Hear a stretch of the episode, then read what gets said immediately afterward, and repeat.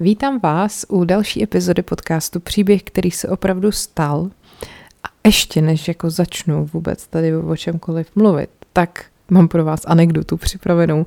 Já už se tomu týden směju a potřebuju se o to podělit. Vím, že je to úplně debilní, ale hele. Um, takže otázka. Co si nejvíc přeje humor, který má depresi? No, humřít. tak, dobrý, to máme z krku. Uh, hele, já jsem uh, udělala takovou inovaci, vymyslela, protože jsem se na Instagramu tuhle ptala, jaký asi téma dneska budu řešit. A napsala jsem, že jako nápověda je rok 1973. No a samozřejmě většina z vás odpověděla, že bude o Olgu Hepnarovou, což je správně, to byl můj původní plán, že celý tenhle díl budu věnovat jenom Olze Hepnarový. No ale přišlo mi tam i pár jako typů na jiný e, události, co se v tom roce odehrály. A mě napadlo, že abych si vlastně tady jako tady ten cyklus, co vás jako nenaučili, abych si to nevyplejtvala během pár epizod, protože už jsme v roce 73, to už je jenom prostě 50 let do dneška, tak eh, že bych to brala po roce, že bychom se vždycky věnovali jednomu roku a těm věcem, co se v něm staly, protože ono se vždycky něco najde, hele, v, v té době to byla jedna katastrofa, jedna tragédie za druhou, jo, furt, furt nějaký šílenosti a vždycky je co vyprávět, takže tak jsem si teda řekla, že to tak udělám, že to tak zkusím. Kdyby náhodou opravdu nic nebylo, no tak ten rok hold přeskočím, že jo, to se asi nic nedá, to se asi ne, ne, nezblázníme. Um, takže dneska jsme v roce 73, a já vám k tomu dám takový kontext ještě, jo. Takže s mm, prezidentem Československé socialistické republiky je Ludvík Svoboda a předsedou vlády je Lubomír Štrougal. Ten se samozřejmě na to místo dostal uh, po příjezdu Rusů, po nástupu normalizace. On byl předtím uh, místo předsedou vlády vlastně od března 1968 a uh, potom odmítnul pozici v takzvaný jako zrádcovský vládě, kterou se snažil sestavit Alois Indra. To bylo během té ruský, nebo na začátku té sovětské okupace, jo, měl takový, jako, učinil takový pokus to tady tak jako převzít a tak ten Štrougal vlastně se projevil jako docela čestný chlapík, že to prostě dělat nebude, no a pak teda pff, trošku obrátil, když přišel do vedení KSČ Gustav Husák, tak ten Štrougal přijal post v jeho novém tom prosovětském vedení a, a tak se stal jedním z hlavních představitelů politiky celé normalizace následujících vlastně 20 letech. On byl v letech 68 až 88 členem nejužšího vedení KSČ a celých 18 let byl předsedou federální československé vlády. 18 fucking let, jo. V této době to musíte mít opravdu jako asbestový žaludek na to. No a byl vlastně vedle Gustáva Husáka takovou nejznámější tváří spojenou s tou normalizací ve všech těch jejich sympatických aspektech. Jako byla nesvoboda, cenzura, každodenní nátlak prostě na veškerý oponenty, dizidenty a, a tak dále, a tak dále. Vtipný je, že v tom období vznikla fáma, že má mimo manželský poměr s Helenou Vondráčkovou. Znova opakuji pro Martina Michala, je to fáma, která se nezakládá na skutečnosti. A vzniklo to tak, že Štrougelova dcera mm, je totiž Vondráčkový nějak jako podobná, nebo byla teda jí podobná, a že je někdo jako spolu viděl někde snad na hokej a že od té doby se jako rozšířil drp, jako že Štrougel byl s Vondráčkovou na hokej a už se toho vlastně Helenka nezbavila, že, že se jí na to fakt jako pak ptali prostě během dalších jako desítek let a měla takový cejch prostě Štrougelovy milenky, což úplně jako asi nechcete mít, že jo. No, ještě když se jako kouknu na to, co se v, tom, v té době jako dělo jinak, tak eh, v tom roce vznikla třeba Noc na Karlštejně a taky Tři oříšky pro popelku. To byla ještě doba, kdy Pavel Trávníček nebyl slizký. Mimochodem, musíte se podívat na jeden ze střih pořadu Doremy na YouTube. My si to pouštíme vždycky, když máme blbou náladu. A je to sestřih jakoby výstupu Pavla Trávníčka v tomhletom pořadu, kdy prostě nevíte, jestli si zrovna dal okenu, nebo jako já nevím, co, co ten člověk mohl pít předtím, než na to pódium šel, ale pak tam prostě stojí a vždycky něco jako, že zpívá a zní to jako one, two, three clock, four clock, rock, five, six, seven clock, eight clock, rock, we gonna rock, rock, rock, rock, rock, rock. Doufám, že to ještě furt posloucháte, jo? Nevypliste mě. Dobrý. Uh, tak, a ještě, co se taky stalo, 21. září eh, slavnostně na Ještědu eh, otevřeli televizní vysílač a hotel s restaurací ve tvaru takzvaného rotačního hyperboloidu. Je to dílo libereckého architekta Karla Hubáčka a ta stavba je od roku 2005 národní kulturní památkou. Tak to je taková hezká věc, asi jediná, co se v tom roce stala, krom třech oříšků pro popelku teda. Tak a teď už jdeme na ty tragédie, katastrofy a depresi a zmar. Začneme teda pěkně chronologicky. 16. ledna z 1973 se na území Slovenska odehrál normálně fakt vám nekecám v podstatě teroristický útok. Jako samozřejmě tomu tehdy tak neříkali, ale vlastně dnešní optikou to splňuje všechny jako aspekty jako terorismu, což je jako by v vozovkách no vtipný. Umřeli u toho lidi, dobře, není to vtipný, ale jako rozumíte, jak to myslím. Uh, tím útočníkem byl invalidní důchodce Ondrej Chamovský, a ten se vlastně snažil pomstít tehdejší vládě za to, že mu nevyplatila odškodný. A e, tak bylo to teda takhle. V roce 61 ten Ondrej e, v tehdejším závodě Hydrostav utrpěl úraz hlavy. Zranil se při pádu ze sloupu elektrického vedení a následně potom byl v pracovní neschopnosti a požádal o odškodnění za tu událost. No a místo toho, aby ho odškodnili, tak ho propustili. Chápu, že se nasral. A to se teda potom stalo v roce 1963. On potom o dva roky později eh, se rozhodl, že chce jako dostat invalidní důchod samozřejmě, tomu nějak jako odklepli, ale on nebyl spokojený s tím, jak je ten důchod vysoký, respektive spíš nízký. Chtěl víc a víc a snažil se až do roku 1973, ale nikdo mu nevyhověl. A on si v té době spočítal, že stát a společnost mu dluží na tom odškodným už asi 300 tisíc korun tehdejších. No a tak se prostě 16. ledna 1973 vydal přímo na, jako do budovy toho ministerstva spravedlnosti, že si tam ty peníze prostě vyzvedne. A byl odhodlaný vyhodit se do povětří, pokud prostě mu ten dluh jakoby nedají. No a bylo mu tehdy nějakých 45 a přišel do té kanceláře toho sekretariátu ministerstva a podle popisu měl na sobě jako nějaký obnošený kabát a třásly se mu ruce. A přes rameno měl přehozenou modrou tašku a v ruce držel vypínač. A řekl teda té sekretářce, že chce mluvit s tehdejším ministrem spravedlnosti, který se jmenoval Pavel Király. A ta sekretářka mu řekla, že pan ministr je zaneprázdněn samozřejmě a nemůže s ním mluvit. No a ten Ondrej ale se nenechal jako odradit a prostě vtrhnul do kanceláře vedoucího sekretariátu, který se jmenoval Ota Štěpnička a vlastně myslel si, že mluví jako s ministrem. Tak ho vyzval, aby se oblíknul a šel s ním.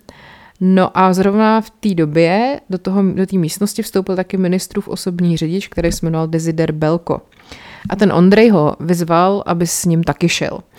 No a ten vedoucí toho sekretariátu i ten osobní řidič se jako uvědomili nebo už jako spozorovali, že tenhle ten Ondrej je jako ozbrojený, a protože prostě celou dobu nevytáhnul ruku z tašky, což je trošku nápadný. A naštěstí tomu tajemníkovi, tomu jako šéfovi sekretariátu, se nějakým způsobem podařilo kontaktovat toho ministra a ten přivolal jednotky veřejné bezpečnosti, který jako se, že se mají okamžitě dostavit prostě na to místo.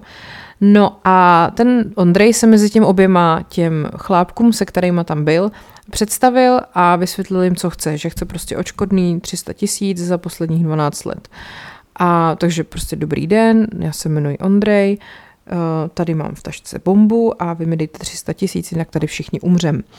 No a ten řidič teda navrh, aby se tady pan Ondrej obrátil na městský soud, aby se ten konflikt jako vyřešil, ale dodal, že teda, aby uh, tam aby ho tam někdo mohl odvést, takže musí na toho řidiče počkat. Přičemž pan Ondrej nevěděl, že mluví s řidičem, takže řidič udělal takovou fintu, jakože počkáme tady na řidiče.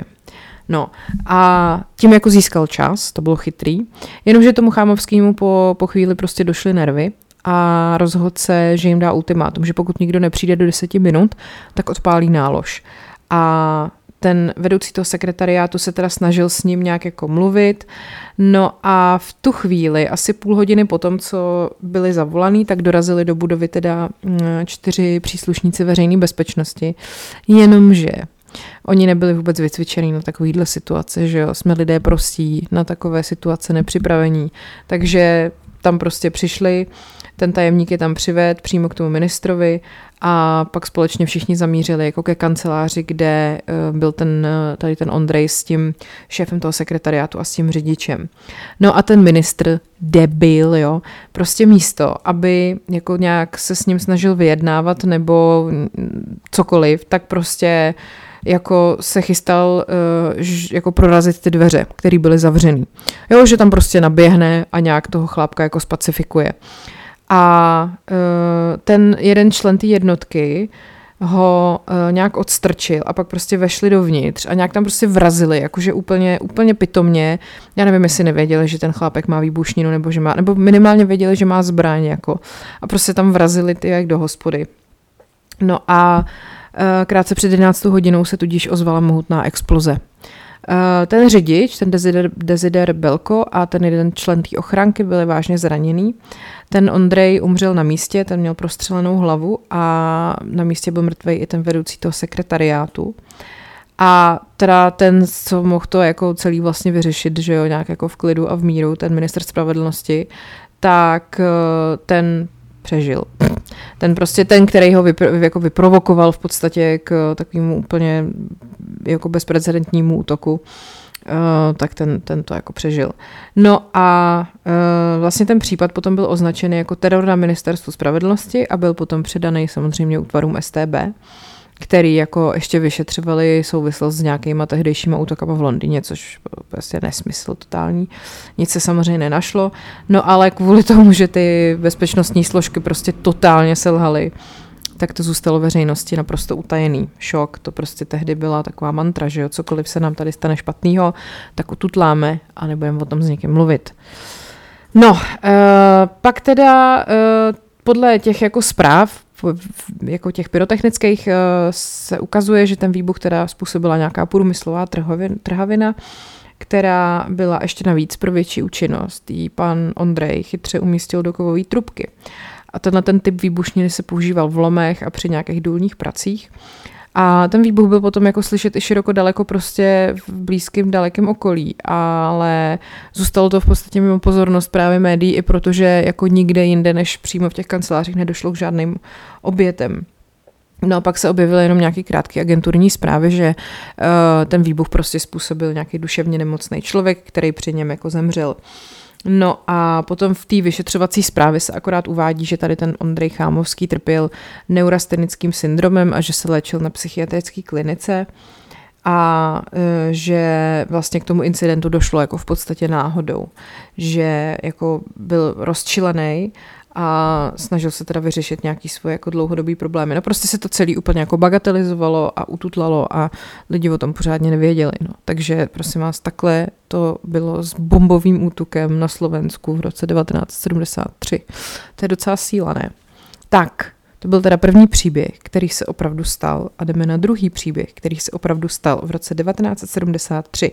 A to se stalo 19. února. Uh, jenom takový disclaimer na začátek, než na to zapomenu. Já jsem tady už mluvila minule o seriálu Sanitka, jak jsem analyzovala v úvozovkách ty normalizační seriály s tím, že vlastně je to všechno uh, akorát prostě prostředek, jak, jak všechny totálně jako zblbnout a vysvětlit jim, že komunismus je to nejlepší na světě a tak.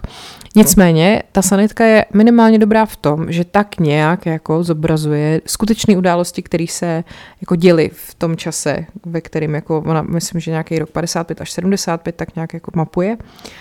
A jeden z, jedna z epizod té sanitky je právě tady o tomhle o čem budu mluvit. A já jsem to viděla, no to už je dávno, ale pamatuju si, že mě jako překvapilo, jak je to tam jako velkolepě filmově, jako velkorozpočtově pojatý. Um, tam asi jako uh, samozřejmě seriál Sanitka jako zobrazuje to uh, nejdůležitější, což znamená sanitky. Teď jsem vám to vysvětlila. No prostě jak fungovala záchranka jako v průběhu těch let, že jo. Takže tam je vel, velmi jako kladený důraz v této epizodě na to, jak tam prostě přijeli úplně všechny sanitky světa, nebo aspoň z celé Prahy a jak byli rychlí, jaký ten zásah byl jako uh, prostě precizní od nich. Tak uh, sice na tohle se zaměřuje, ale prostě ta událost, která tam jako je, tak je opravdická. A byla to, prosím vás, Havárie letecká, eh, která vlastně byla asi jedna z největších jako na našem území. Eh, bylo to 19. února 1973. A teď. Byl to let Aeroflotu SU-141, který odstartoval z moskevského letiště Šeremetěvo. A na té palubě toho letadla, který mířilo do Prahy, bylo přesně 100 lidí. Bylo tam 13 členů posádky a 87 cestujících. E, to letadlo je, má, má typ, jmenuje se Tupolev, TU-154 a velel mu 41-letý kapitán, který e, měl nalítáno asi 13 000 hodin. A jeho kolega, tomu bylo 44 a ten měl nalítáno 14 000 hodin. Jenomže na tom Tupolevu, přímo tady na tom typu toho letadla, měli oba odlítáno jenom pár stovek hodin a to byl ten průser, ke který, eh, to vám pak to, k tomu se dostanu. Pak tam byly taky dva navigátoři, že jo, dva palubní inženýři a dva radiotelegrafisté. No, uh, potom ten, ty tupolevy jako takový byly do provozu s cestujícíma nasazený vlastně jenom asi o rok dřív, v únoru 72 a ty posádky se s nima jako teprve seznamovaly a třeba uh, tyhle ty dva piloti dohromady měli nalítáno jenom fakt asi 250 hodin v tomhle typu letadla, což prostě není mnoho. No nicméně ten let z Moskvy jako probíhal naprosto normálně, posádka přesně plnila pokyny řídícího letového provozu a po desátý hodině raní dostala povolení k přistání na ruzinském letišti. No, jenomže chvíli předtím, než měli dosednout na dráhu číslo 25, tak se to letadlo nějak sklopilo, přídí k zemi a prostě začal průser. Kapitán vykřikl, nevím, co je s letadlem, je neovladatelné. Oni jako ty piloti netušili, co se stalo. E, ten jeden při výslechu pak říkal, náhle jako by se řídící páka uvolnila. Ačkoliv jsem mi k sobě přitáhl, nepotřeboval jsem k tomu žádnou sílu. A to teda popsal takhle těsně jako předtím, než došlo k nárazu. No a druhý pilot, ten zareagoval tím, že přidal plný plyn což znamená, že se jako zvýšily otáčky, ale oni potřebovali to letadlo stabilizovat, což jako nepomohlo. Takže ono se jako naklánilo nosem k zemi a když teda e, viděli, že narazí, tak zase ten plyn ubrali a snažili se zmírnit rychlost a tím jako zmírnit celý ten dopad. A osobně jakože pocitoval, říká ten pilot, že osobně pocitoval dopad jako velmi tvrdé přistání. Eh, ten jeden cestující vypověděl. Viděl jsem, že přistáváme příliš brzy, kolem byla tráva, hlína a oraniště. Letadlo narazilo a otočilo se. Pak jsem zjistil, že vysím v zapnutých pásech hlavou dolů. Ty vole. No, eh, ten Tupolev totiž narazil do zmrzlé země necelý půl kilometr před tím, než začínala vlastně ta dráha. A nejdřív přišel o podvozkový nohy a pak se mu odlomilo pravý křídlo a převrátil se na záda. Um, ještě jeden z těch cestujících popisoval. Byli jsme v mracích. Když jsme je prolétli, uviděl jsem čtyři světla, reflektory. Viděl jsem, že přistáváme příliš brzy. Uh, ve chvíli, kdy jsem zaregistroval, uh, kdy jsem to zaregistroval, tak jsme se otočili. No, takže to je dost podobný jako ten předtím. Ale to nejhorší potom jako teprve přišlo, protože tím, že se odlomilo to jedno křídlo, tak se poškodily palivové nádrže a v těch troskách vypuknul požár, který zničil prostě celý vnitřek toho letadla.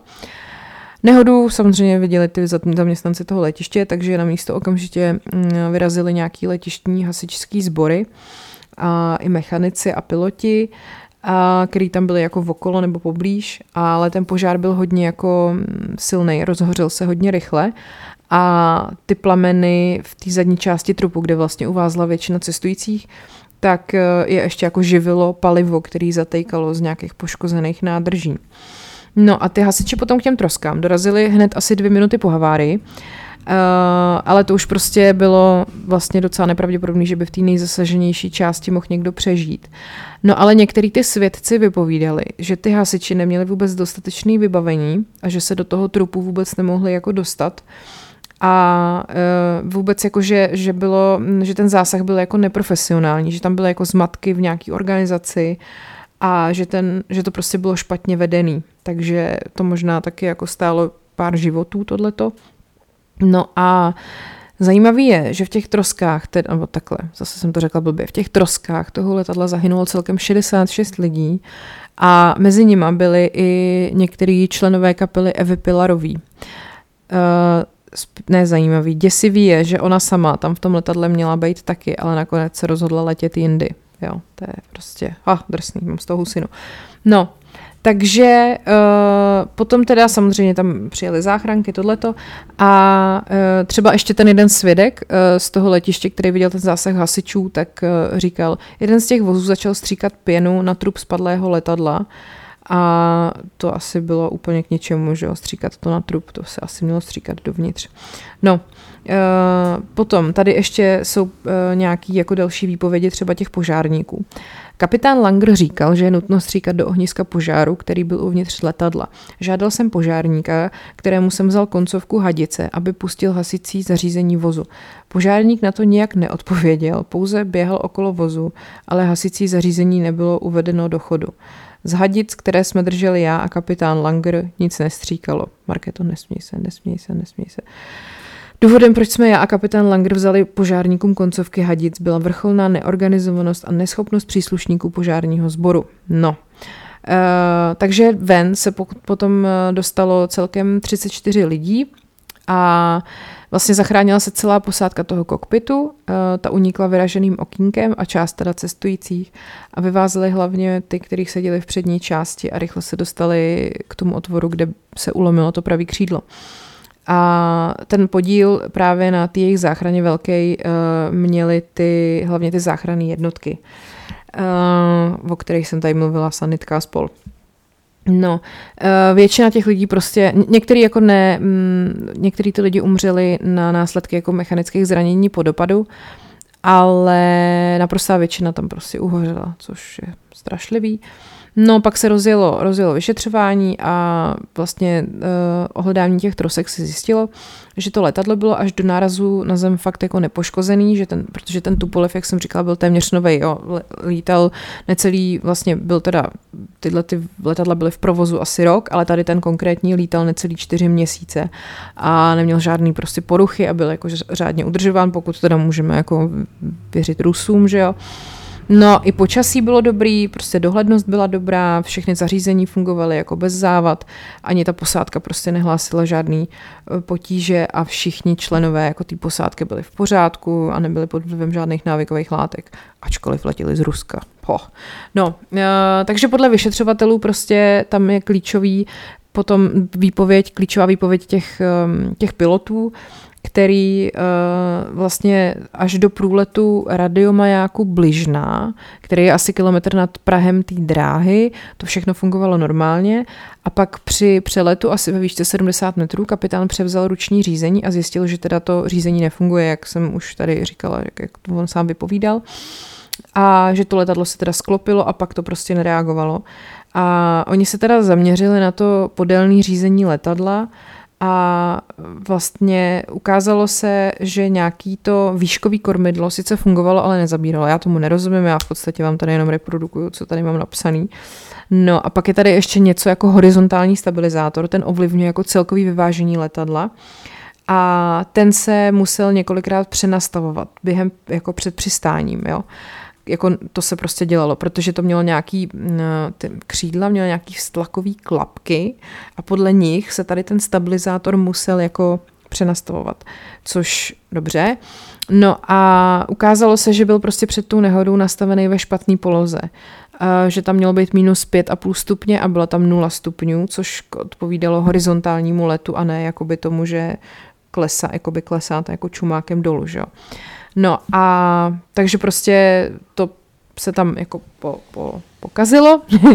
A e, ty piloti prostě to nastavili bohužel jako takhle, špatně. A e, dá se říct, že je to celý jako proto, že to prostě bylo moc komplikovaný, ty, ty, mm, ty zařízení v tom, v tom letadle že eh, jako sice to havarovalo k pochybě posádky, ale že to prostě bylo daný tím, že to ovládání tady těch mechanických součástí bylo moc složitý. Že jako vlastně bylo víceméně otázkou času, než se něco takového stane jak tady říká pilot eh, a tady takový ten analytik těchto těch nehod, Ladislav Keller, jde-li něco udělat špatně, určitě se najde někdo, kdo tak učiní, no tak to bychom mohli aplikovat úplně na všechno, že jo. No ale tak prostě uh, oni teda naštěstí z toho pak jako vyvodili důsledky, že uh, se pak ty letadla trošku předělaly, aby tady k tomu nedocházelo. Eh, plus taky samozřejmě ten vliv mělo i jako složení a velikost posádky, že jako poslat na let posádku, kde vlastně uh, tam ještě navíc, jako všechny ty nepilotní funkce byly zdvojený, jakože tam všichni byli zbytečně jako dvakrát, ne jako chápete, jak to myslím, uh, že si ty lidi pak jako na, na moc zasahují do činností a dochází k nějakým názorovým střetům. No a plus teda samozřejmě, že měli nalítáno málo hodin tady v tomhle typu letadla a že potom v krizových situacích prostě je tam vlastně moc lidí, moc názorů, vyhrocení situace, zhoršení situace a tak dále. No, jinak samozřejmě, eh, jak už jsme zvyklí, v této době se příčina nehody zametla pod stůl a eh, vlastně vyšetřovací zpráva v závěru konstatovala, vzhledem k velkému rozrušení a úplnému zničení letadla při dopadu a následem požáru nebylo možné přesně stanovit příčinu nehody.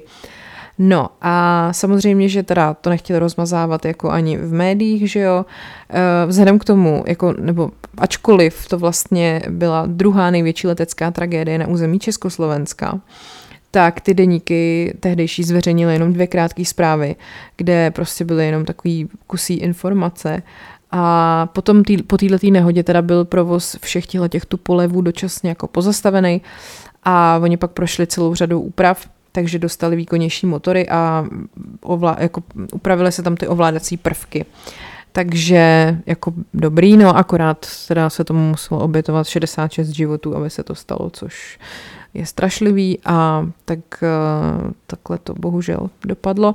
A to byl tedy druhý příběh, který se opravdu stal a už se vrháme na to nejhorší na závěr a to je Olga Hepnarová.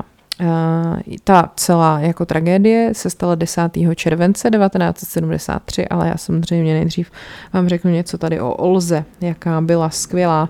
Nevím, jestli jste viděli filmy Já Olga Hepnarová, je to mně se to jako líbilo. Uh, myslím si, že to velice detailně, jako zevrubně popisuje hlavně jako její osobnost. Ono se to zabývá hodně jako její jako psychikou a, a tím vším, co si prožila, než, dopadl, než to dopadlo, jak to dopadlo. Uh, a je to točený hodně stylizovaně, je to vlastně jako v duchu takových těch uh, filmů nový vlny, co se točily v 60. letech. Je to černobílý, takový hodně jako náladový, jsou tam třeba dlouhý záběry, prostě bez, bez mluvení a tak. Uh, je potřeba na to být jako naladěný, jo? že pokud prostě chcete nějaký mm, kriminální drama, tak tohle si nepouštějte, to není kriminální drama, to spíš jako pohled do hlavy uh, holky, která plně nebyla v pořádku, ale jako myslím si, že to stojí za to, protože ten film je prostě jako bych řekla umělecký dílo sám o sobě i bez toho, že stvárňuje takovouhle tragédii, tak to je jenom tak na úvod a jdeme teda na Olgu. Olga Hepnarová se narodila jako dcera bankovního úředníka a zubařky. E, jako by měla tak nějak normální dětství, ale pak se teda s příchodem puberty u ní projevily nějaký psychické potíže. I když teda ona sama tvrdila tom v těch svých výpovědích, že ty problémy měla už v dětství, že pro její rodiče krutě trestali. Um, tady cituju, všichni tehdy dospělí členové naší rodiny se ke mně chovali tak, jako kdyby mne někde sebrali jako nalezené dítě. I moje starší sestra se ke mně stavila negativně, spíš tedy nepřátelsky. Už tehdy započalo to, co pak pokračovalo natolik, že zmrzačili mou duši. Um, no, ten její otec třeba ale uh, říká, nelze popřít, že jsem s dcerou nevycházel dobře. Měl jsem výhrady k její povaze a chování. Všechny rozpory zapříčeňovaly její tvrdohlavost a umíněnost. Tyjo, to je takový zvláštní, ne? Jako otec mluví o dceři, jak kdyby to prostě bylo, já nevím, auto nebo něco takového, no. Uh, každopádně ono těžko jako říct, co bylo reálný a co se jako ta Olga tak nějak sama interpretovala po svým, protože uh, ona byla jako prej hodně citlivá a prostě i, i to, že někdo jí, já nevím, uh, že někdo do ní drcne jako v MHDčku považovala za jako ublížení a, a spiknutí a bylo těžký jako uh, se z toho nějak vymanit, protože pak je začarovaný kruh, protože kdykoliv nějaký ústrk jako zažila, tak tím se vlastně stala uzavřenější. No a čím vlastně byla uzavřenější, tím tyhle ty ústrky jako by byly horší, že jo. Uh, do školy prakticky jako nechodila, protože prostě nemohla vydržet se spolužákama. Nicméně měla jednu takovou přezdívku, dračice, a tu zmiňovala právě v tom jednom svém výslechu, že uh, ji získala, protože se často prala, protože jí prej děti jako ve škole ubližovaly a říkala, že prostě cho- že tam chodila jako nerada a se strachem. No potom od šesté třídy se jako jí zhoršil výrazně prospěch, a to sama zase říká, že to bylo díky negativnímu chování spolužáků, učitelů, ulice. Jo, takže ne, nemohla za to ona, mohli za to všichni ostatní. A pak uh, říká taky, od první do sedmé třídy jsem byla nejchytřejší, pak jsem lajdačila. To se, což si trošku jako protiřečí. Uh, podle závěru znalců měla lehce až zjevně nadprůměrnou inteligenci. No a kvůli problémům teda v té škole ji přeřadili do jiné třídy, do paralelky a ona potom v sedmé třídě se pokusila o sebevraždu. To bylo v roce 64, bylo jí 13 a vzala si 10 tablet meprobamatu, což bylo silný hypnotikum a její sestra ji našla v bezvědomí a s krvácejícími ústy. Takže potom Olgu přemístili do psychiatrické léčebny v Opařanech, což je v Jižních Čechách, kousek od tábora. Mm, tam teda, eh, když ještě se tak jako chvilku pozastavím u toho jejího psychického stavu, tak eh, dneska jako má kde kdo za to, že Olga byla Eh, trpěla, měla Aspergerův syndrom, nebo prostě, že měla nějakou poruchu autistického spektra, což mi přijde, že docela jako sedí, když si člověk o ní čte, jaká byla, že prostě byla uzavřena, neuměla se jako chovat ve společnosti, nebo nechápala nějaký sociální vazby, eh, neměla takový jako hlub, hlubší třeba emoce, nebo nějaký jako mm, vazby prostě k lidem a tak. Přijde mi, a zároveň jako byla velmi inteligentní, přijde mi, že to docela jako sedí.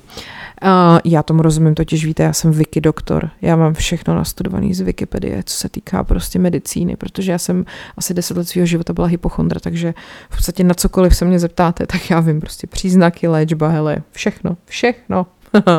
tak, uh, Olga potom teda v těch opařenech dokončila základní školu a vyučila se knihařkou. Potom rok strávila v Chebu a pak se vrátila do Prahy k rodičům. Eh, ten vztah ale teda byl pořád jako problémový a spíš se zhoršoval a vlastně ta její nenávist jako k rodičům a obecně k lidem se stupňovala. A ona uh, začala toužit potom jako něco udělat, co by jako tomu všemu dalo jiný ráz, nějak, ně, něco prostě velkýho, řekněme. A chtěla se pomstít hlavně tomu otci svýmu, a tak v roce 1970 v srpnu se vydala do Zábrodí u Náchoda a tam se pokusila zapálit dům jeho rodičů, takže dům svojí babičky a dědečka. Uh, tehdy tam spala její sestra a uh, teda i jako ty rodiče toho otce. A nakonec teda ta Olga ten barák zapálila, ale jim se teda naštěstí podařilo ten požár uhasit. A ta celková škoda nakonec činila jenom 50 korun a ona teda Navíc ta Olga hnedka po zapálení utekla a nikdo ji jako nepodezíral, na to se nějak přišlo až potom. Nicméně teda, i když jako Olga ty své rodiče nenáviděla, tak hele, zase dárky, jako když od nich dostávala, tak to jo, to si brala. Eh, třeba teda hlavně od maminky. Jakože se k ní teda podle Olgy matka chovala chladně, ale chtěla jako, aby ta Olga se nějak jako uchytila, aby prostě nějak fungovala. Takže když potom Olga přišla s tím, že se chce stát profesionální řidičkou, tak eh, tý matce to vlastně udělalo radost, že má jako v životě nějaký jako sen nebo cíl nebo tak a koupila jí ojetýho Wartburga, aby se mohla v řízení zdokonalovat. Mimochodem, Wartburg je to nejlepší auto, prosím vás. Můj děda s ním jezdil, když jsem byla malá a já jsem se v něm vozila na zadní sedačce.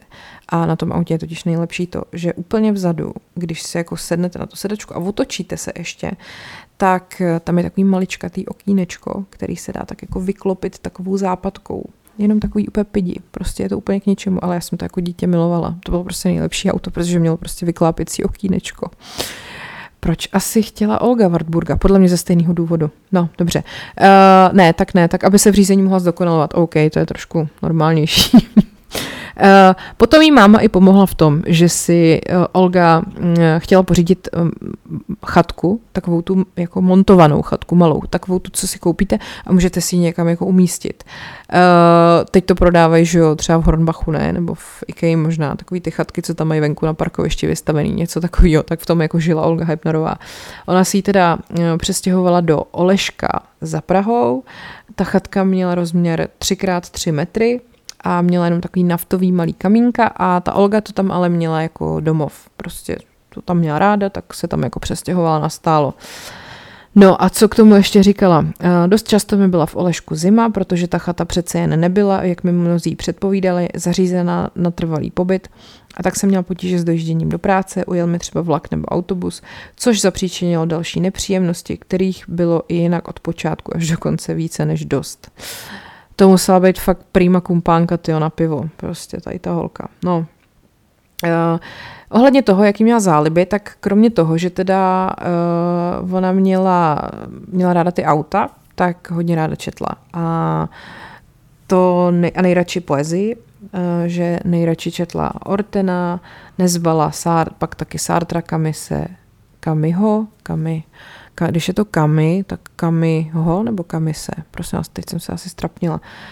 Paní spisovatelka. No uh, a tvrdí, že nikdy třeba nečetla pohádky, že vždycky četla jako dobrodružní knížky, vernovky a tak. A četla taky matčiny lékařské knížky, tím je mi sympatická, to chápu. Uh, nicméně teda citově strádala, uh, přitahovali muži i ženy uh, a intimní styk měla s oběma pohlavími ale vztah si jako nedokázala udržet a sama sebe potom později jako popsala, že jako je, že je asexuálka. A potom ty poslední roky vlastně svého života, 72 a 73, prožila s přítelem Miroslavem. Nicméně ani přítel Miroslav ji nedokázal odradit od toho, eh, od té, řekněme, cesty do propasti a stal se i jako svědkem toho, jak ona už prostě psychicky na tom byla jako hůř a hůř. A uh, potom vlastně tu poslední zimu, co v té chatce strávila, tak uh, už jako pro ní byla dost jako nesnesitelná, uh, takže ji teda prodala a potom si za ty peníze, které za to dostala, pořídila 4. dubna 1973 Trabanta. Uh, protože Ona jezdila tím Wartburgem, ale pak vlastně ho prodala a vrátila peníze mámě, protože prostě řekla, že rodině nechce být nic dlužná. Takže si pořídila toho Trabanta, eh, který jí dělal radost, ale prostě ty psychické problémy tam byly čím dál horší a ona předtím, než udělala to, co udělala, k čemu se dostanu, tak eh, toho Trabanta eh, vlastně svrhla do stráně, nebo ze, pardon, ze stráně ona se nejdřív teda přijela rozloučit do té Olešky s tou chatou, no a pak toho Trabanta prostě schodila, jakože když ho nemůže mít ona, tak ho prostě nebude mít nikdo. No a to bylo 9. července. Uh, a to auto pak nalezli vlastně následujícího dne, asi hodinu před tím jejím útokem. Um, no, ta nenávist prostě k tomu světu v té Olze se jako stupňovala. A ještě ten Miroslav se jí pokoušel přesvědčit, aby vyhledala odbornou pomoc a ona e, navštívila i lékaře v psychiatrické léčebně v Bohnicích, ale e, jako ona nedokáže úplně jako reprodukovat, co se jí vlastně honí hlavou nebo co jí je. A jenom tomu doktorovi řekne, že je prostě unavená a potřebuje si odpočinout. A ten doktor jí na to řekl, že si má vzít dovolenou a jako vlastně neschledal na ní nic jako nenormálního a že pokud má nějaký jako jiný potíže, takže má jít se svým obvodákem. No a prostě tohle to byla pro ní jako poslední kapka, jakože všichni přehlíží, všichni ubližujou, nikdo ji nemá rád a tady ten pán prostě místo, aby jí pomohl, tak jí řekl, hele, ti nic nedívám si dovolenou. No a tak nastal ten osudný den 10. července 1973, bylo to úterý. Bylo teplo, samozřejmě bylo léto, že jo. A ta uh, Olga si uh, půjčila Praga RN automobil, takový velký, tomu se tehdy říkalo uh, Erenka. A uh, dokonce i ten pán, který ho půjčoval, Karel V., uh, když ji viděl, jak, jak řídí, protože ona s ním musela jako absolvovat 7 kilometrovou zkušební jízdu, aby jako uh, ukázala, že umí řídit, jí bylo 22 a byla taková docela drobná, tak to tak jako asi moc nečekal. No takže jako on i říkal, že na, ní jako, na něj udělala dojem, to je jízda. Tak pak ještě překontroloval to vozidlo a pak jí ho předal a uh, ještě jí připomněl, že vůz je po generálce a tomu je třeba přizpůsobit řízení a že rychlost má být tak do 60 km za hodinu. A ona, že to je jasný a zaplatila mu 260 korun půjčovného a 20 korun uh, ten poplatek za tu cvičnou jízdu. No a odjíždí. Uh, je krátce po desáté hodině dopoledne a Olga Hepnerová se prostě jede pomstít světu. No, uh, pak teda dojela do Hostivice a z té hostivaře, kde si půjčila to auto, aby si odpočinula a aby rozvážila ty své další kroky. Protože ta pomsta musí být co největší. Ona prostě chce tím autem zavraždit co nejvíc lidí. A má v Merku tři místa. Park Julia Fučíka, což je dnešní výstaviště, to jsem o tom už tady mluvila, že jo, Fučíkárna víme prostě, už jsme vzdělaný všichni. Pak druhá možnost Koněvova ulice na Žižkově a třetí je ulice nad Štrosmajerovým náměstím. No a pak sama ještě říkala tady v, nějakém, eh, v nějaký výpovědi, o něco dřívem nenapadlo i to, že bych mohla zvolit také Václavské náměstí, ale to jsem zavrhla kvůli tomu, že bych tam z nákladňákem vzbudila pozornost ještě dříve, než bych cokoliv udělala.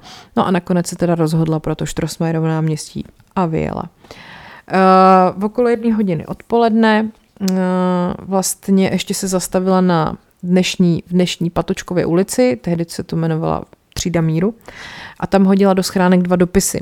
Eh, ty byly určený redakcím deníku Svobodný slovo a Mladá fronta a oba ty dopisy jsou stejný a ona v nich vlastně vypočítává provinění, kterých se proti ní jako dopustila ta společnost. Cituju, jsem zničený člověk, člověk zničený lidmi. Mám tedy na vybranou zabít sebe nebo zabít druhé a rozhoduji se takto. Oplatím svým nenávistníkům. Kdybych odešla jako neznámý sebevrah, bylo by to pro vás příliš laciné. Já, Olga Hepnarová, obeď vaší bestiality, odsuzuji vás k trestu smrti přejetím a prohlašuji, že za můj život je x lidí málo. Acta non verba, napsala. Acta non verba, to znamená činy, ne slova. No a ona teda obvinuje tu společnost, že jo, a prostě totálně jako si je jistá s tím, co jde udělat. Takže projíždí letnou, mí letnou a sjíždí po třídě obránců míru, eh, což je, myslím, dneska eh, Milady Horákový, ke Štrosmajerovu náměstí. A teď na tom vybraném místě, eh, tehdy, když vypovídala, tak řekla, že na tom vybraném místě ta situace nebyla vhodná, ve stanici stála tramvaj, lidé byli již rozptýleni a neměla jsem zaručen úspěch, takže jenom projede křižovatkou. Pak přes Klárov a Chodkovy sady se vrací na letnou a opět sjíždí dolů z kopce z té Milady Horákový. A tentokrát eh, už je jako připravená a počítá s tím, že jí dopadnou. Přibalila si oblečení a cigarety. No a na té tramvajové zastávce je tentokrát asi 30 lidí, takže přichází její chvíle. Dupne na plyn a s tím nákladním vozem prostě výjíždí přímo do těch lidí. Eh, dva muži a jedna žena umírají přímo na místě, další tři potom ten samý den v nemocnici a další dva pak na následky zranění později. A dalších šest lidí je zraněno těžce a pak šest lidí zraněno lehce.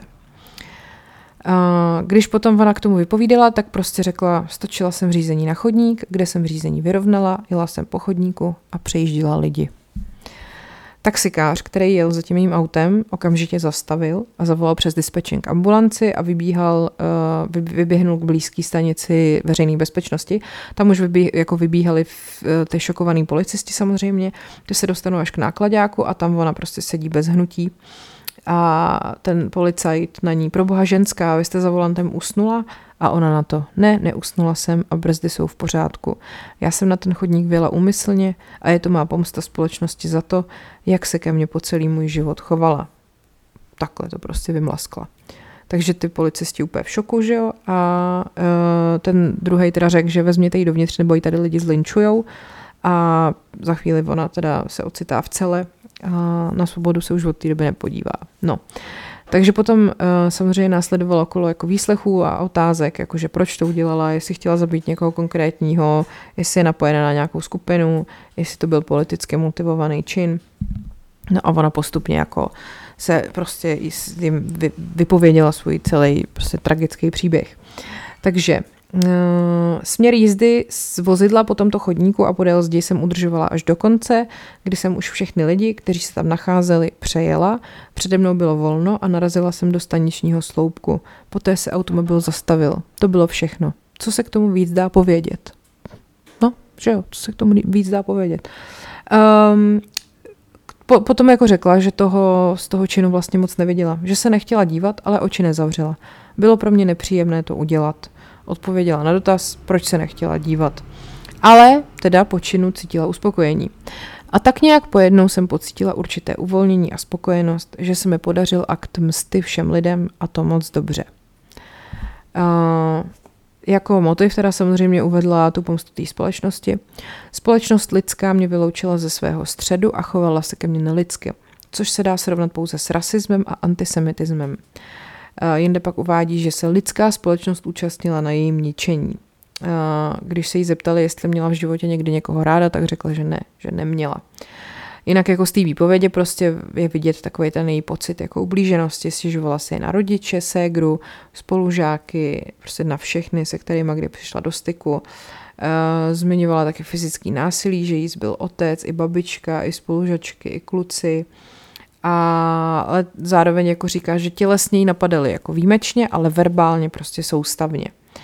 No a um, jako taky se jí ptali, kdo by v ideálním případě na té zastávce měl stát.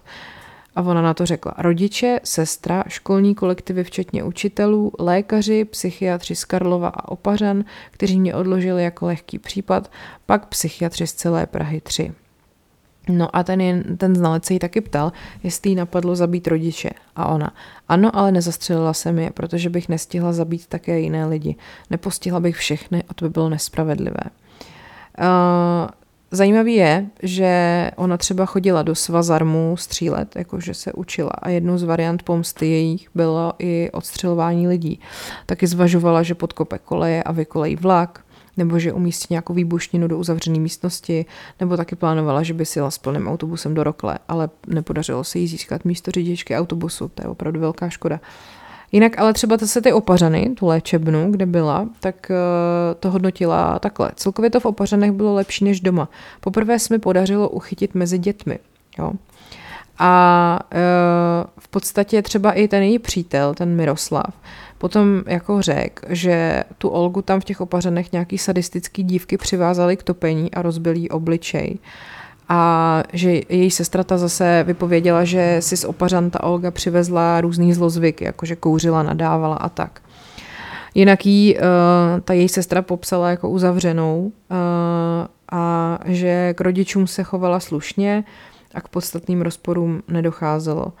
Uh, nicméně teda ta sestra té Olze vadila asi z celé rodiny úplně nejmíň. Akorát jí prej štvalo, že jí ta ségra napomíná, aby chodila rovně.